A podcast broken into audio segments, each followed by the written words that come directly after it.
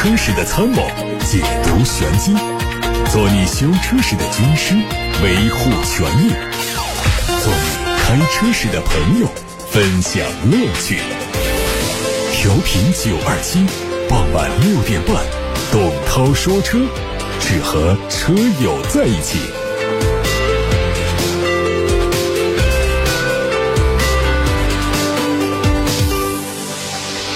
各位晚上好，欢迎听董涛说车。现在开始，大家可以把选车用车的提问发到直播间八六八六六六六六，正在开通热线，还有董涛说车的微信公众号也可以图文留言。先看汽车新闻，十月十九号，赛力斯华为智选 SF 五媒体试驾会在武汉举行。这车的外观是溜背的轿跑风格，配合跃动腰线、闪电式的日间行车灯，还有柳叶轮毂，呈现出动感十足的视觉效果。在动力方面，用的是 SEP 两百电机和华为三合一电驱动系统，组成了一套双电机智能四驱的组合，最大功率有四百多千瓦，零百加速只需要四点六八秒。车内还配上了华为的智能互联系统，可以在中控屏上播放音视频、在线游戏以及远程控制家电，为用户带来了更加智能和便捷的产品体验。上周六，广汽本田道路安全知识讲座在武汉举行，主办方特别邀请到了警务人员为到场的嘉宾做讲解。广汽本田一如既往地关心着广大用户的出行安全，正如全新一代雅阁所搭载的很多安全配置，主动巡航、车道保持、车道偏移抑制等等。另外，它的行人碰撞主动弹起引擎盖是中国版雅阁独有的安全配置。具体讲就是第十代雅阁用一套行人保护系统，当你遭到撞击或者碰撞行人的时候，引擎盖会主动弹起来，对行人起到保护的作用，为被撞人员减少伤害，也为行车安全提供更加有效的保障。在最新一期的工信部申报目录上，我们看到了新款奔驰 GLA 的申报图。作为年度改款，最大的改变和新款的 GLB 一样，把现在的一点三 T 发动机的基础上增加了一个二点零 T 的发动机。奔驰在同级产品中的动力表现明显不如奥迪和宝马，在网上也是引起了争议。可能是为了挽回市场口碑，奔驰在现有车型的基础上新增了大排量的发动机。除了 GLA、GLB 之外，今年三月份上市的新款奔驰 E 级最大的变化就是采用了 2.0T 的发动机。当然，配置的调整也带来售价的上涨。奔驰 E 三百尊贵型从此前的53万五千八调整到了五十六万二千九，上调的幅度是两万七千一。因此 G R A 和 G R B 如果新增二点零 T 发动机，它们的售价也肯定会提高。中期改款的宝马 X 已经上市，三款车型的售价是四十五万五千九到五十五万二千九。在外观方面，前脸是双肾进气格栅改成了连体的设计，内部改成了点阵的装饰，保险杠的造型也更加犀利。耀夜版车型黑化的格栅进一步增添了运动感。车尾最大的变化是集中在后保险杠和下包围，两侧反光条是改成了竖置的款式，采用的是两边两出的排气。内饰针对中控做了重新设计，两块十二点三英寸的液晶仪表盘和中控屏带来更好的使用体验。空调控制区域的变化也很明显，整体造型和全新一代的三系、四系很接近，看上去更有质感。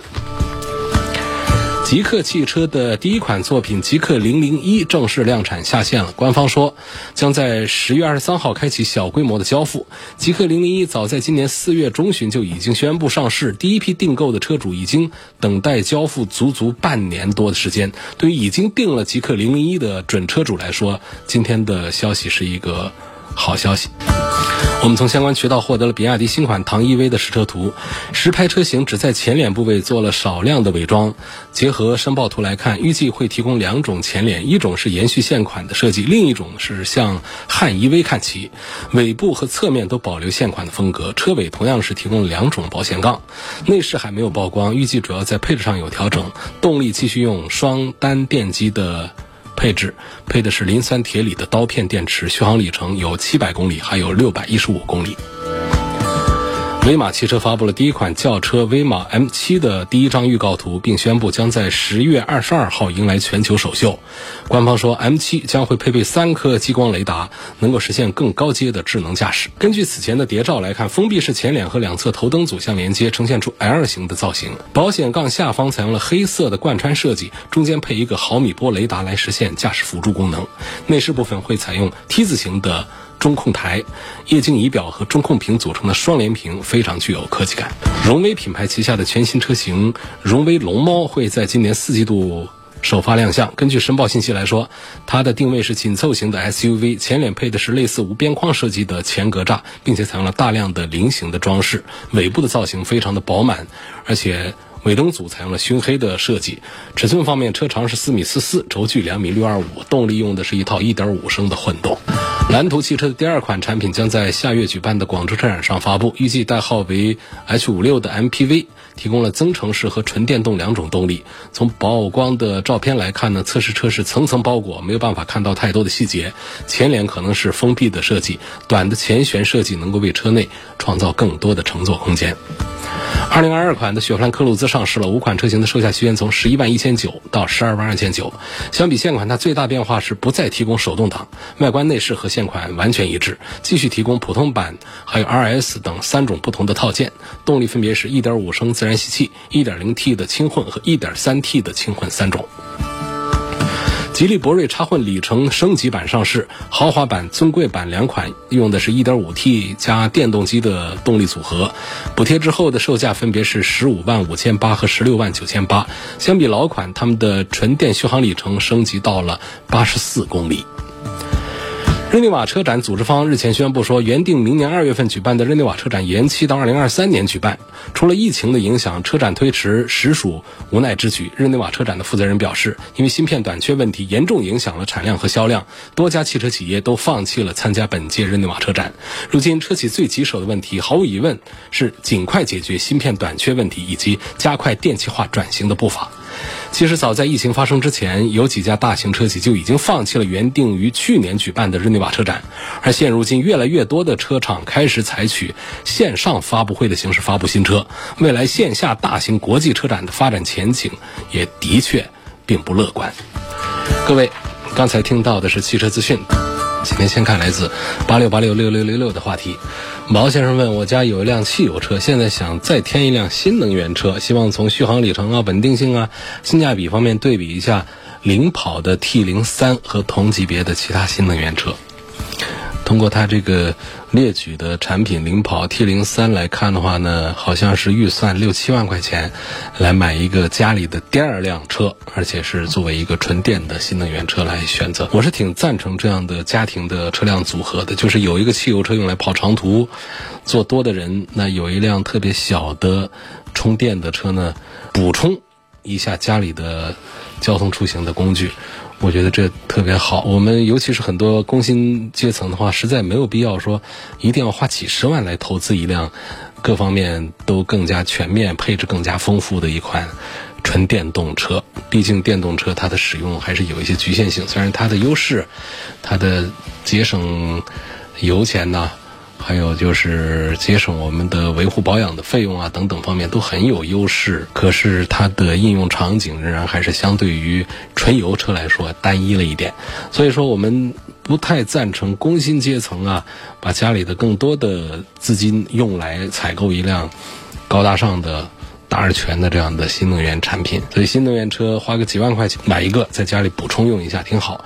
所以，那么。领跑的 T 零三就属于这么一个车，车子很小，但是续航里程啊各方面也是够我们在城市里面短途使用一下。领跑 T 零三之外呢，我还是赞成可以多看一下长城集团旗下的电动车，欧拉、黑猫。黑猫是这个价位的，可能稍贵个几千块钱，但是要相信欧拉的。销量也好，品牌也好，后期的保障也好，都要比领跑要更强大一些的。续航里程差不多，尺寸空间差不多，配置也很近似。为什么不选一个更大的集团呢？长城这个集团，它的技术实力、资金实力，还有它的渠道网络各方面的实力，还是在自主品牌，更不用说跟我们的新势力造车来做对比了。所以。如果说考虑到这个后期的风险的话呢，还是应该考虑欧拉。当然，我并不是说，哎呀，这买一个领跑是不是说它就有风险？我不是这个意思。我是说，现在我们的新能源、我们的新势力造车的汽车企业非常的多，然后大家都是。重资产的投入，动辄是几百个亿进去。一旦市场上的原因，或者说自己产品的原因，或者说是其他的一些外围的原因，如果企业没有办法克服的话，是很容易被淘汰下来的。如果企业淘汰下来，那么对于我们车主来说，它并不是一件不相关的事儿，因为我们的车后期是需要车企来作为我们的售后保障的后盾的。所以我为什么总是强调大家买车尽量的，尤其是我们的。呃，买经济型的车，一定记得买大品牌更可靠的，或者说发展势头更好的这些产品。我们要买一些超豪华，当然是希望全武汉就这一台，没有网点都不要紧，我把它运到北京去，运到哪儿去维修保养，它都不是问题。我就是要越少越好，那个不是我们谈论的这个范围。我讲我们大多数人，工薪阶层来买一个车，尽量的选择大的品牌。大的集团下的产品，对于我们的后期的车辆的维修保养和保值各个方面都有好处。下面我们看沈先生发来的一个消息，他说国庆节的前一天呢，我在宝马的 4S 店里面买了一辆新款的叉三。那么第二天呢，我就发现车上的 SOS 宝马服务助理的通讯功能无法接通。后来我找 4S 店做了各种检查之后，被告知是硬件通信模块可能有故障，需要厂家发货然后再来换。消费者沈先生说：“我认为 SOS 功能是应急功能，我买的是新车，很担心用车安全问题。因为这个原因，已经多次去 4S 店检查，感觉是出厂的问题。我该怎么维权？4S 店或者厂家应该给我什么样的补偿呢？更换之后对我后期有多大的影响呢？”沈先生还说：“我听内部人员说，最近回来的一两台车也是因为这个功能不能使用，因此他呼吁买过这款车的朋友可以检查一下这项功能，因为之前就有朋友曾经发生过车祸，最后是这个功能救了他。其实现在我们的很多这个中高端的产品上呢，都会配置这么一个呼叫的一个功能。呃，这个功能呢，它是时刻跟咱们这个服务后台有连接的。”通过我们一键启动按下去之后呢，它可以呼叫到后台，并且呢可以把这个 GPS 的定位啊发送到后台。那么后台意识到这一台车处在一种需要救援的环境当中的话呢，他们不需要我们车主再做其他的沟通，就可以直接派救助的力量过来帮助我们车辆或者人员的脱困脱险。所以这项功能呢，我们讲这个原理的话，确实是很必要的一项东西。我们都希望这个车我们开到报废都一次不用这个功能，但是呢，我们绝对不能接受说这个功能是个摆设，就是我这车上不带这个功能，我就不做指望。但是我买的时候它带这个功能，结果这功能是个坏的，这搁谁也应该是不能接受啊！这是我说的第一番话。那么第二个呢，就是关于这一台车这个个案，这个宝马的新款的叉三，它这个玩意儿坏了，他还听说其他人坏了，所以他提出的问题说，我该怎么维权？厂家该给我怎样的补偿？这个事儿呢，其实，在我们现有的汽车的三包法规啊，还有消费者权益保护法、合同法等等这当中，我们找不到相关的东西说这是一个啊需要特殊处理的，它就是一个故障之一。然后呢，它不符合其他的补偿和退换的条件，那就是一个维修更换的一个过程。所以我认为呢，就是沈先生，呃，要接受这个现实，就是。呃，车辆用的时候，要小心一点。那个尽快的让这个四 S 店把这个模块寄过来之后啊，给车给安上。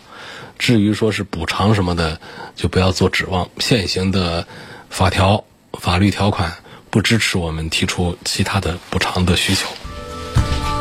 下面有位网友问我说：“涛哥，你如何看待九月份特斯拉 Model Y 的销量第一这件事儿？”大家可能想不到吧？九月份呢，在 SUV 销量榜当当中呢，这个特斯拉的 Model Y 呀，它直接是把咱们哈弗 H 六给干趴下去了。原来是哈弗 H 六是一直是 SUV 的销量冠军宝座啊，这个居高不下的。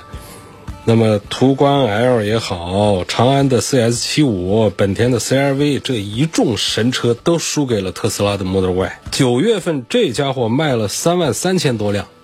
这很恐怖的一个数据啊！过去我们说这是非主流的，主流的大家是看途观、看 CRV 了，SUV 当中，谁会觉得特斯拉 Model Y 会成为销量的冠军呢？卖三万多台。你要知道，除了它是三万三千多台之外呢，其他刚才列举的几个排在后面的产品，没有一个到三万的，就两万多的，也就是。